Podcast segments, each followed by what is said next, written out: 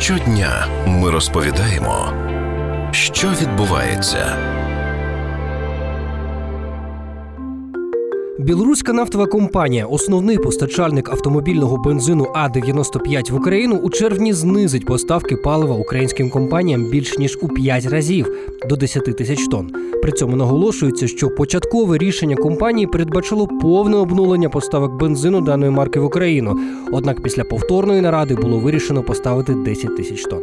Чи має стосунок до цього політика та останні події навколо затримання Протасевича? Як це вплине на ціни АЗС та чи варто очікувати від Білорусі недружніх економічних кроків? Про це говоримо далі. Е, Мозерський нафтопереробний завод, який працює на Україну, він іде на ремонт сьогоднішнього Сергій дня. Куюн, директор консалтингової групи А 95 Е, А по-друге, через те, що другий білоруський завод, е, який розташований в Новополоцьку на півночі країни, він зараз залишився без нафти через американські санкції. І тому білоруси вони побоюються е, дефіциту на внутрішньому ринку своєму і відповідно е, ріжуть експорт. Тобто причини частково політичні, але безпосередньо з нами вони не пов'язані. Ні, ну треба розуміти, що ми потрібні білорусам набагато більше, ніж білоруси нам. Ми без білорусів можемо прожити, тому що ми замістимо е, ці обсяги е, власним виробництвом та імпортом через порти, тоді як Білорусь не знайде більше такого ліквідного ринку для збуту мільйонів тонн своїх нафтопродуктів. Тобто виходить можливість диверсифікувати поставки стратегічного товару палива. У нас є, але ми все ще купуємо його в Білорусі та Ну, У нас дуже диверсифікований ринок. Тобто, по-перше, у нас є недозавантажена власна нафтопереробка. Кременчуцький нафтопереробний завод він може переробляти 7 мільйонів тонн на рік нафти, а переробляє 2,5.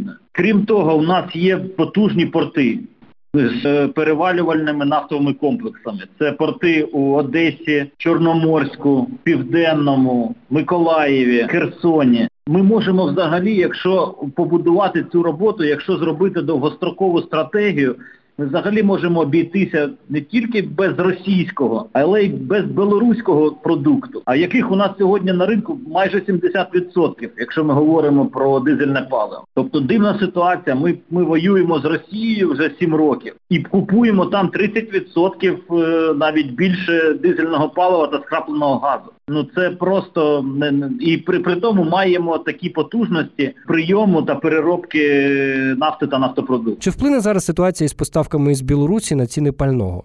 Я думаю, що ні. Я думаю, що не будуть. Я думаю, що я не виключаю, що можливі якісь е, така, як я би назвав це турбулентністю в деяких мережах, які, наприклад, там були сильно залежні від білоруських поставок, умовно кажучи, тобто запаси там будуть закінчуватись, а нові партії ще не прийдуть. І от на цей період там це 7 7-10 днів може бути така, знаєте, там може хтось буде обмежувати реалізацію, може хтось підніме ціни там трохи. Але ну я не думаю, що це буде якесь масове е, таке явище.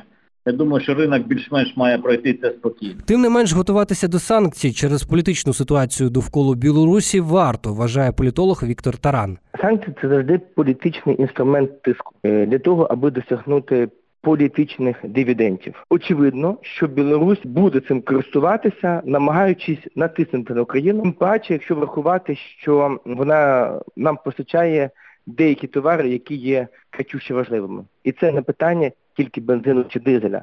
Наприклад, вони постачають ДСП для наших дверей, ті, які виготовляють от двері, які у нас виготовляються вдома, да, то всі робляться з білоруського ДСП. У нас на Україні, щоб ви, я не знаю, чи ви знаєте, немає жодного заводу по виготовленню такого ДСП. Тому наші ну, цехи просто можуть зараз стати, да, і українці будуть отримати двері. Там, чи це стосується азотних добрив. От, тому, очевидно, для заради політичних дивідендів вони будуть це робити. Е, тим паче, е, економічний компонент да, втрати грошей їх не дуже цікавий, тому що хоч сума, яку вони ну, заробляли на, на експорті, досить велика, ну, імпортуючи на товари, перепрошую, понад 3 мільярда, да, вони зараз отримують е, кредит від Росії, вже домовлені, вже пішли гроші, тобто вони таким чином ну, частково ці гроші компенсують. Я не виключаю, що такий тиск вони будуть паралельно, вони будуть вводити м, ембарго на ну, ну ви це називають там вибіркове ліцензування на ті чи інші групи товарів. Я уже когда-то сказал, мы, если и придем с севера к вам, я хочу, чтобы это военные некоторые услышали в Украине, то мы придем на комбайнах, тракторах, На троллейбусах и автобусах. Що мета е, це того, аби е, розхитати в Україні суспільну думку, та і через е, там певну там проросійських політиків чи чи проти через певні проросійські політичні сили створити в Україні цей наратив, да про те, що Україна страждає через захід, що Білорусь насправді не винна, що треба з Білорусією дружити, треба скасувати будь-які санкції проти Білорусі. Ну відкрити, будь ласка, просто там ці мудочки всі каналі на Ютубі, там пул там то все розказує. Там просто сидиш і слухаєш на російські наративи. От.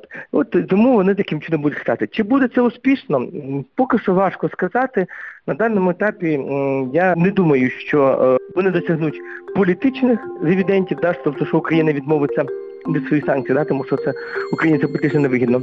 Але для досягнення своїх внутрішніх політичних амбіцій, да, в тому числі для того, аби отримати певні дивіденди в співпраці з Росією, ну одночасно однозначно виграє. Ми говорили із директором консалтингової групи А95 Сергієм Куюном та політологом Віктором Тараном. Мене звати Богдана Мосов. Почуємось.